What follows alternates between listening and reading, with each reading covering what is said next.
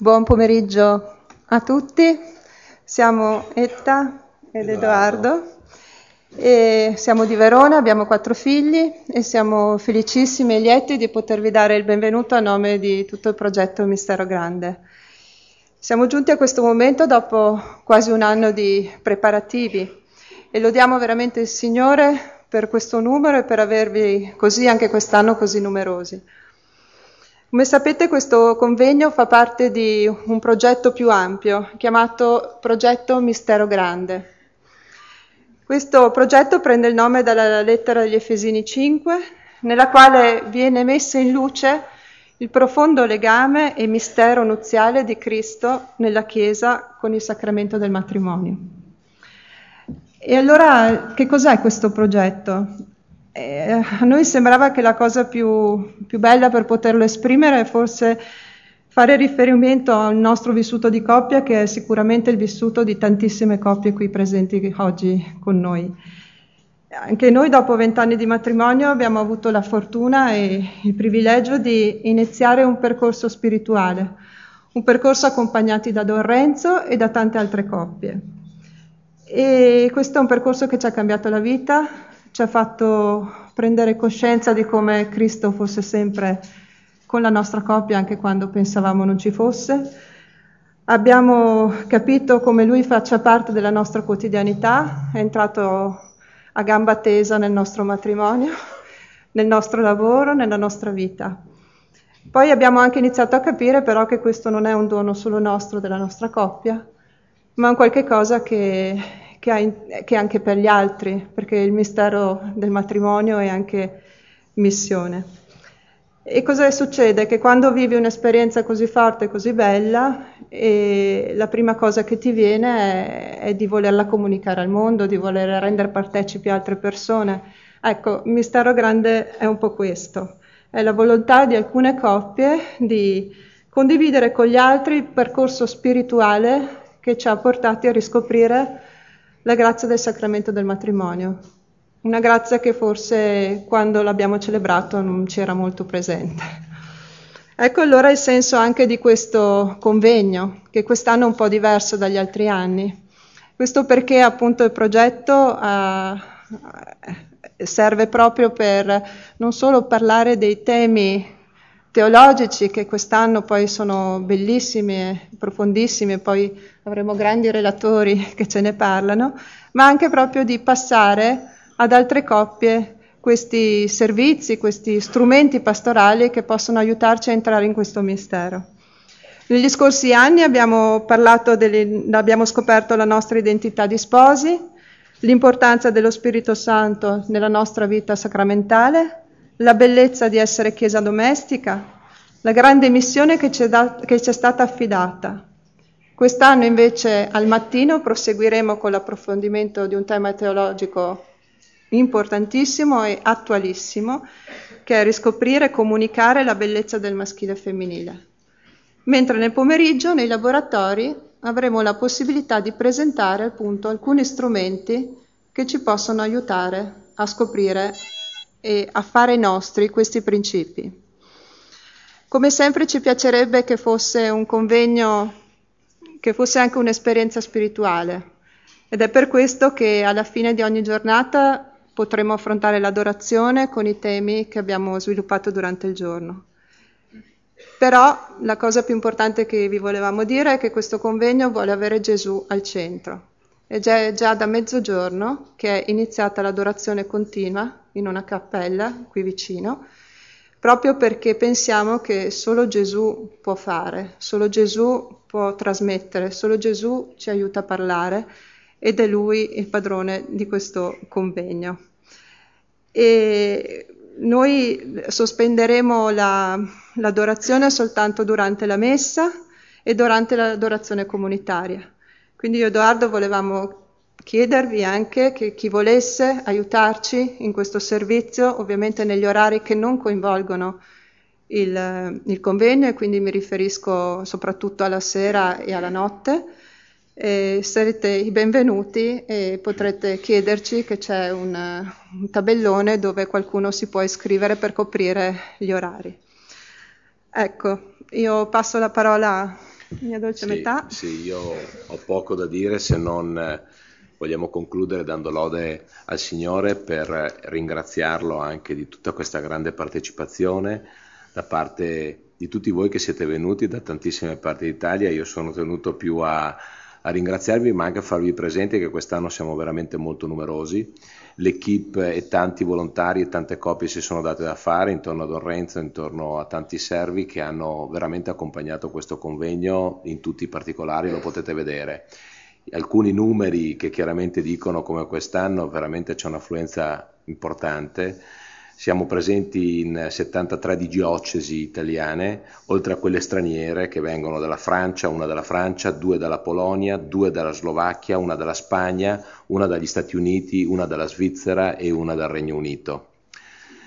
Siamo veramente in molti, forse mi danno anche comunque voi nella vostra cartellina al vostro interno potrete vedere una mappa eh, del, del, territorio italiano dove tutte le diocesi sono state eh, ampiamente rappresentate da nord a sud, abbiamo da tutte le regioni d'Italia. Si è cercato ovviamente di predisporre al meglio tutte le cose, ma chiediamo a tutti la comprensione per qualsiasi piccolo disagio possa, possa esserci. Chiediamo a ciascuno la collaborazione affinché tutti i servizi possano eh, filare liscio e se c'è qualche problema appunto di fare riferimento anche a noi, poi dopo ci sono delle persone, poi Marco Manali darà eh, ampia delucidazione di alcuni dettagli organizzativi. Grazie di essere qui, di una gioiosa permanenza a questo convegno e diamo la parola eh, ai nostri amici eh, Maria Teresa Zattoni e Gilberto Gillini.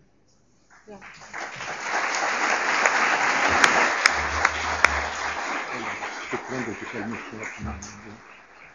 No, questo va bene. Ecco, siamo felici di essere qui, come siete felici voi. Adesso tentiamo una brevissima sintesi dei cinque convegni che ci hanno preceduto, nella speranza di trovare una connessione, un filo unitario che ci porti a questo sesto convegno.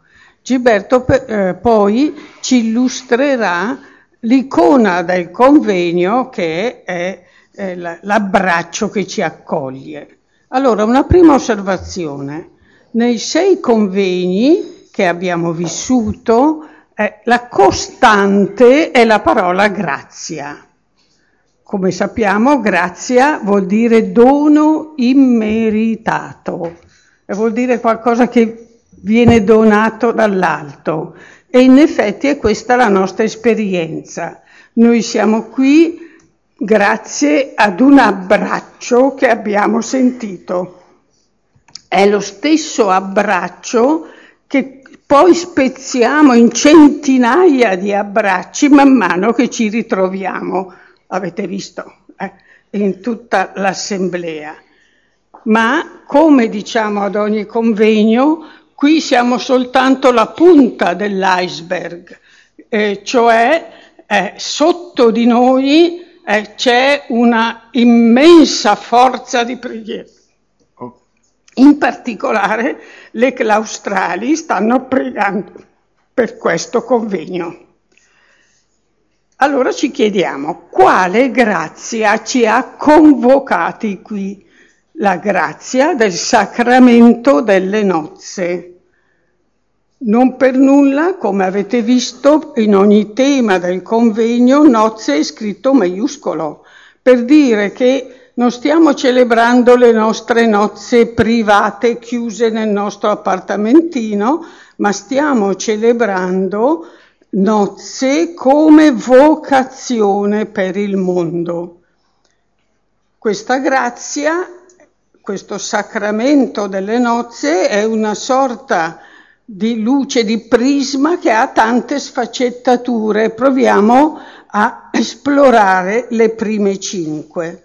Primo tema del primo convegno diceva stupirsi del dono grande.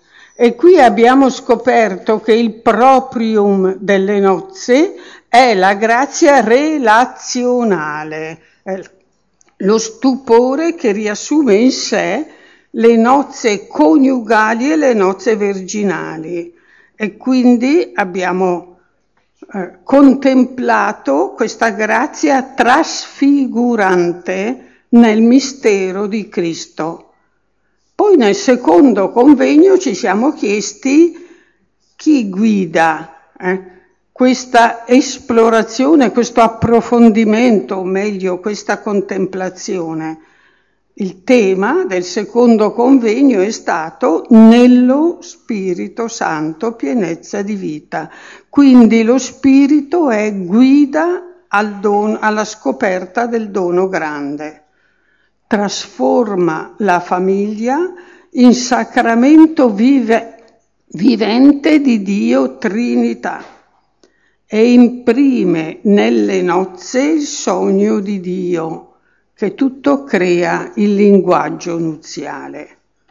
Allora, terza eh, nel terzo tema del convegno, identità e missione degli sposi nella famiglia, chiesa domestica, siamo scesi proprio nella chiesa nella carne, cioè una chiesa che è la prima scuola di civiltà dell'amore e che ha responsabilità missionaria.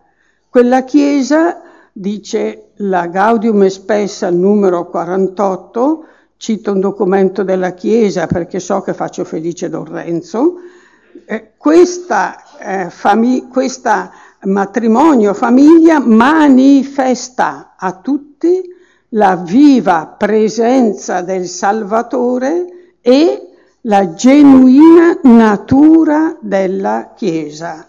Parole del Concilio Vaticano II. Passiamo al quarto convegno, il cui tema era nella fede la novità della missione degli sposi. Ovviamente non una fede spiritualistica e disincarnata, che sarebbe il torto più grande che possiamo fare al dono grande, ma una fede che comporta una rivoluzione pastorale, perché chiede alle famiglie di donare al mondo e alla Chiesa ciò che è loro proprio, la gioia. La gioia non come emozione passeggera, commozione di un momento che ci prenderà in tante occasioni anche in questo convegno, ma la gioia come bilancio di natura escatologica, bilancio cosciente, condiviso, tenace, scelto perché la prima gioia è quella di essere in due. Il quinto convegno parla di quale unità e relazione degli sposi con il vescovo, pastore e sposo della Chiesa, tra le coppie di sposi e con il proprio territorio.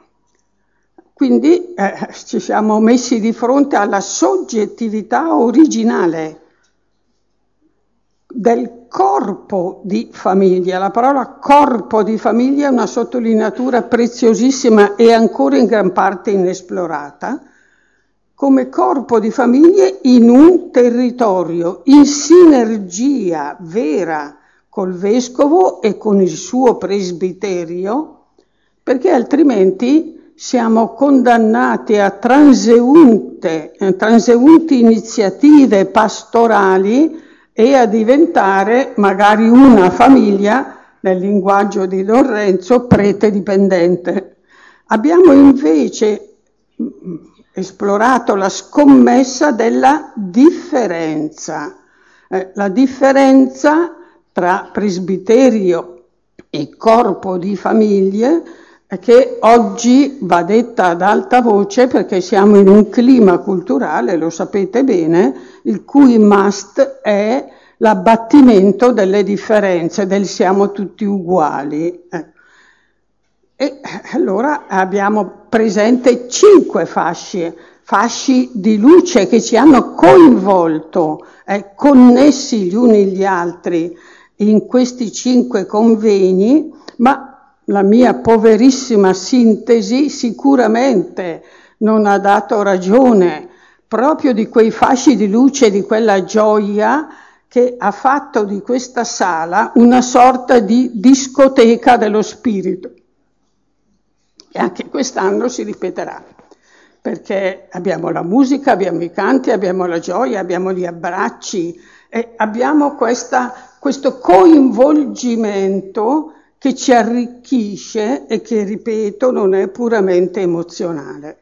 Siamo dunque alle soglie del sesto convegno, vivere e annunciare, notare bene, vivere e annunciare la bellezza del maschile e del femminile. L'intento di questo convegno è di mettere in luce ciò che la cultura cristiana, lo dico con un filo di polemica, ha tante volte trascurato eh, e che, eh, che occorre com- ricominciare a celebrare questa bellezza del maschile e del femminile. Ovviamente ci saranno i relatori, me ne guardo bene dall'anticipare qualche contenuto, voglio solo fare due sottolineature sul termine bellezza. La prima sottolineatura ce la lasciamo fare da un bambino di sette anni, come diremo nel laboratorio eh, nostro sul, sulla espressione del maschile e del femminile nella prima infanzia, una nonna, eh, ho, contattato un po' di nonne esploratrici, una nonna chiede al nipotino di sette anni perché alcuni, ma, alcuni bambini sono maschi e alcune bambine sono femmine. Risposta fulminea di questo nipotino di sette anni ma perché così è bello? No. E poi un po' più sottovoce, e così si fanno i bambini, nonna. Come vedete c'è una trasmissione, una ricchezza in questo essere nel mondo come questa, questo piccolo di sette anni, come esseri sessuati, e questa è una datità che non abita nei nostri bei pensieri, nelle nostre belle fantasie, nelle nostre emozioni, ma nel nostro corpo. Perché è lì che danzano insieme visibile e invisibile. È lì che la vita è nel corpo, la vita è espressa. Ma allora se la vita è espressa nel corpo, facciamo tutti esperienza che questa bellezza non ce la siamo dati da soli, che eh, ci viene data, l'abbiamo ricevuta. Attenzione, alla lunga delle generazioni, con tutte le ferite, le mancanze, le paure, le inadeguatezze e le gioie che ci hanno preceduto. Il corpo che celebra la bellezza del maschile e del femminile viene da lì, è ricevuto alla lunga delle generazioni. E occorre il coraggio della sulammita nel cantico che nell'esordio eh, eh, eh esplode con questo canto di bellezza che eh, lei dice in questi termini bruna sono ma bella e in questo contesto culturale l'essere bruna è un minus, è un limite. Le figlie di Gerusalemme sono bianche perché non sono costrette a lavorare nei campi. Eppure questo limite, questa imperfezione, questo corpo ricevuto dalle generazioni è una ragione per l'amore, dice la Sulammita. Bruna sono ma bella. E quindi questa bellezza che ciascuno di noi riceve per donarla è infabbricabile, ma anche inusabile. Non può essere usata e mercificata. Contesta la violenza dell'autodeterminazione della nostra temperie culturale, quando eh, siamo tutti eh, spinti a pensarci come autorealizzazione, come eh, di, dipendenti solo da noi stessi, eh, come fabbricatori di noi, ma la bellezza, se stiamo attenti, cammina mitemente nelle strade del nostro oggi e le incontreremo.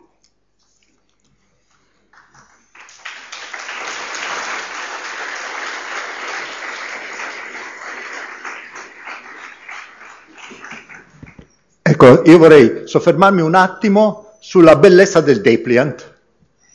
La bellezza del Depliant ci porta qui la Sicilia. La Sicilia rappresentata da questo fantastico Duomo di Monreale, eh, che era fondato da un re normanno, Guglielmo II il Buono, nel 1174.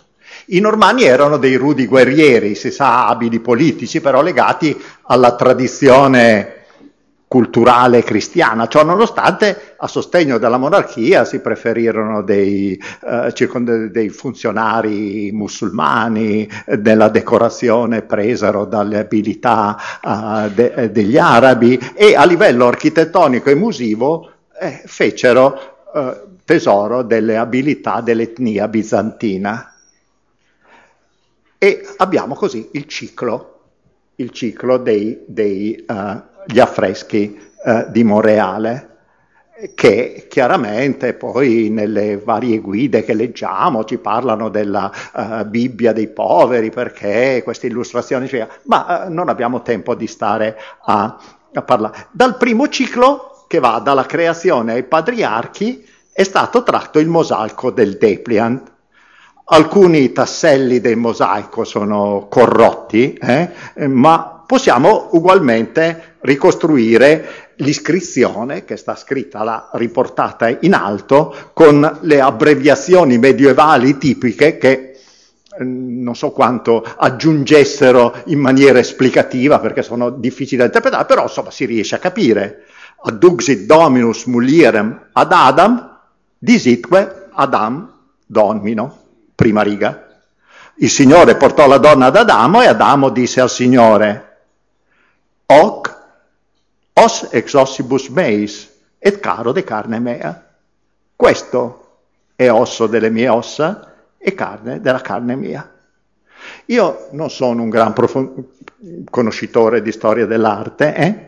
ma alcuni esperti che ho cercato di interpretare e di, eh, eh a, a, cui chiedere lumi, mi eh, ripetono che conviene avvicinarsi a questi mosaici più eh, con uh, il bagaglio delle indicazioni teologiche e bibliche che della critica d'arte. E, e pertanto io vorrei leggere questo mosaico qui che abbiamo davanti, eh, indipendentemente dal fatto che l'artista l'abbia intenzionalmente voluta per il nostro convegno di Sacrofano. Cioè vuol dire, prendete alcune osservazioni così come mi vengono.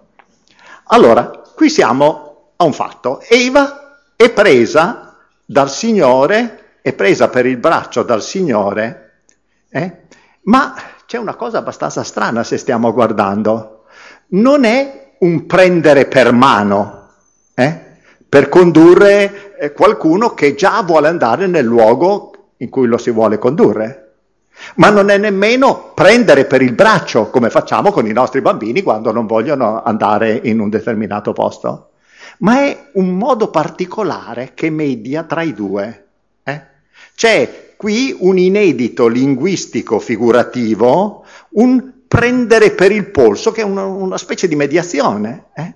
Perché? Perché c'è sempre bisogno di una mediazione, di una scoperta di qualche cosa di nuovo, quando si, ci si vuole avvicinare al modo con cui Dio accompagna le sue creature alla loro realizzazione. Un modo che qui ci dice il mosaicista, l'artista, è un misto di forza e di accoglienza. Cioè ci sarà un primo momento di forza che si, poi si accompagna a un secondo momento in cui la creatura volontariamente va e segue il creatore. In ogni caso questa passeggiata di Eva verso Adamo, accompagnata dal creatore, è però tutt'altro che idilliaca se la guardiamo bene. I due camminano su degli sterpi, foglie, fiori rosseggianti, sanguinanti, che pur nella loro stilizzazione rendono un po' drammatico questo, questo percorso. E mi sembra che uscendo dal quadro il percorso possa accennare enigmaticamente al travaglio dell'esistenza a cui è consustanziale una condizione creaturale. Solo l'aiuto dello spirito ci rende santi e capaci di seguire il creatore verso il nostro compimento. È un po' come, direi, se l'artista eh, non potesse pensare fino in fondo che c'è stato un tempo delle origini così perfetto. No, no, questa perfezione della natura ci sta davanti, è nel suo regno che verrà, non è là. E qui l'artista con queste forse fiamme sanguinanti, rosseggianti, questi arbusti, eh, forse ce lo vuole dire. Ma andiamo avanti un attimo. Se stiamo un pochino sul nostro quadro col nostro atteggiamento moderno, dice, ma il Signore accompagna Eva da Adamo. E perché non ha accompagnato Adamo da Eva? Ecco, siamo subito in linea con uh, una rivendicazione eh, così, eh, a una, combattere una rappresentazione della donna che non ci piace, dell'inferiorità della donna. Già poi c'era stato Eva con, tratta dalla costola, ora viene condotta al Signore, dal Signore alla roccia della sua salvezza su cui sta seduto Adamo, l'uomo che è regalmente sul monte. E dobbiamo tenere presente che anche qui c'è una bella confusione tutta italiana in particolare, in cui l'italiano traduce con la voce uomo sia homo che vuol dire persona, sia vir, che vuol dire uomo maschio, il che si dà solamente quando poi eh, eh, Adama, Adamo si rispecchia in Eva. Come se non bastasse all'interno di questo, alle falde del monte dove vediamo seduto il nostro Adamo, i virgulti che là erano rosseggianti, sanguinanti, ora sono virgulti vergheggianti, eh? segno del rigoglio vegetale che circonda l'uomo. Ma allora qui nasce spontanea a quella figura che noi abbiamo inventato tanto tempo fa, che ormai è diventato un, quasi un luogo comune, al nostro piccolo psicologo era il tempo in cui avevamo i figli, a Natale si regalava il piccolo chimico, il piccolo fisico, no? il piccolo psicologo, quello che in 448 crede di aver capito, la facile conferma che eh, il sesso che una volta si chiamava debole, nella storia della salvezza deve poggiarsi ad Adamo.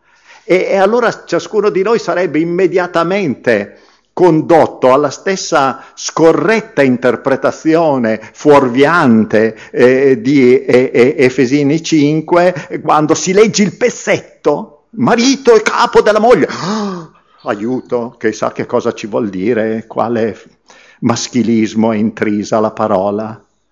Ma se noi usciamo dall'isolamento del versetto, l'interpretazione letteralistica del testo paolino eh, è fuorviante, eh? non coglie quanto noi vogliamo celebrare con gratitudine in questo convegno. L'uguaglianza della persona che rimane nella differenza sessuale e che è rinvigorita dal progetto originario della complementarità. Questo è il sogno di Dio.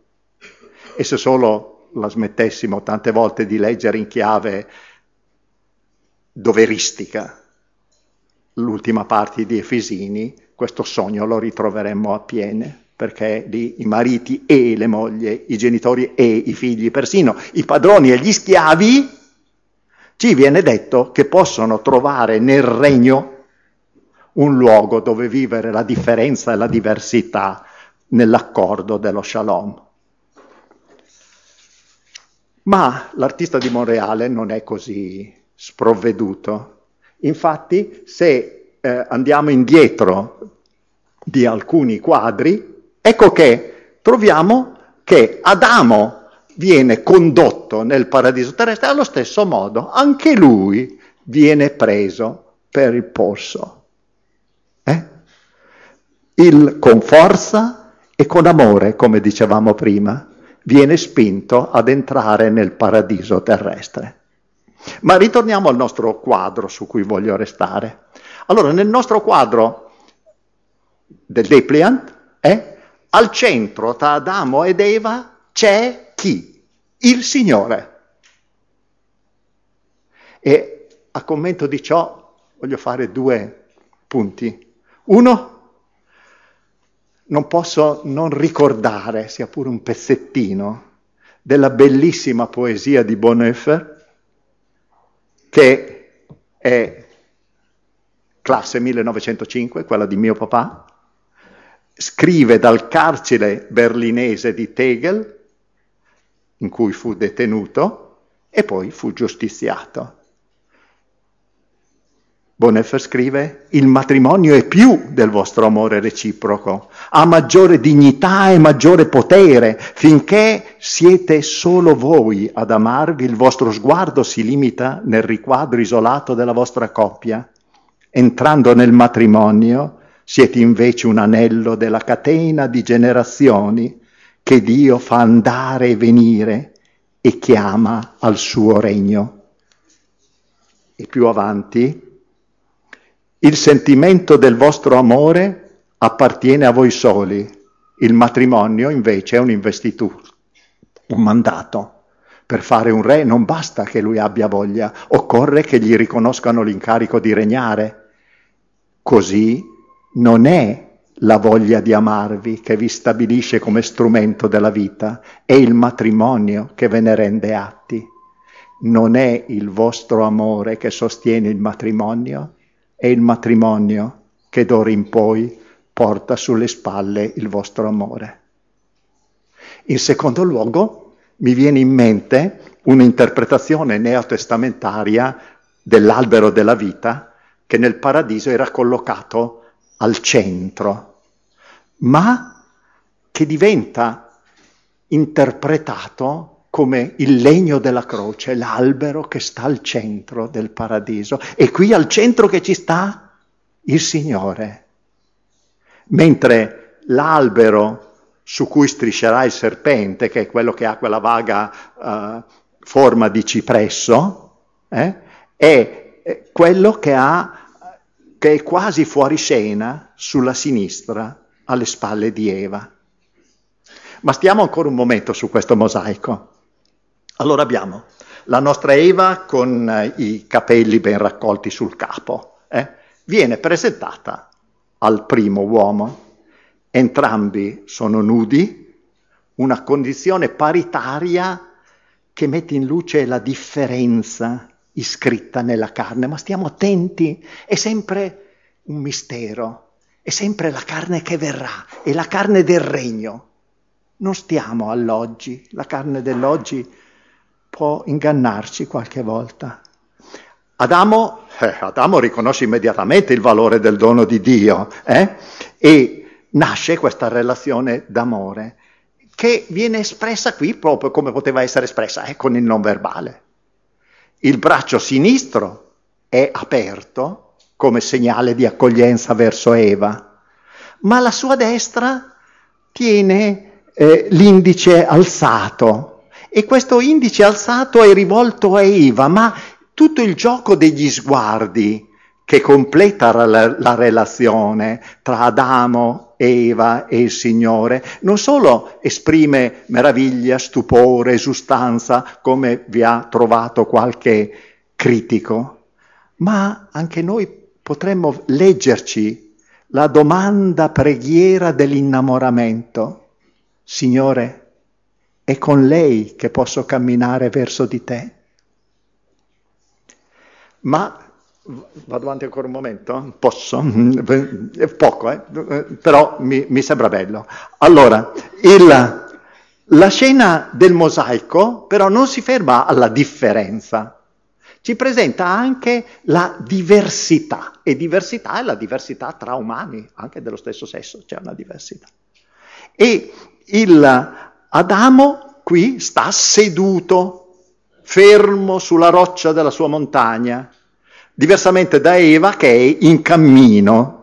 Eh, ma molte volte queste diversità si associano o vengono presentate assieme alla differenza e una nota uh, scienziata, uh, neuroscienziata americana, la Luann Brizendine, uh, dice, allora, l'uomo la donna è in cammino e lei dice lo stato neurologico femminile può essere paragonato al tempo atmosferico.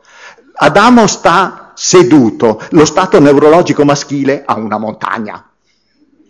I due sessi, cioè, reagiscono in modo dissimile allo stress e all'aggressività e in effetti è stato evidenziato, grazie a tutte le nuove tecniche di brain imaging, che i maschi e le femmine usano aree e circuiti cerebrali diversi per gli stessi problemi. Ma forse sarebbe ancora meglio lasciare stare i neuroscienziati e stare, dire che c'è un'ovvietà. Camminare di Eva e lo stare fermo di Adamo sono due modi della stessa sequela, tanto maschili che femminili, ma che possono diventare entrambi problematici quando ciascuno pensa che l'altro dovrebbe camminare se sta seduto o sta seduto se cammina. Ma allora è proprio qui che la differenza e la diversità ci aprono ai problemi della coppia ma anche al mistero della coppia e alla capacità della coppia, al mistero grande della coppia, di come la bellezza del femminile e del maschile si intrecciano nel sacramento. Ed è quello che stiamo per imparare con gioia dagli illustri relatori di questo convegno.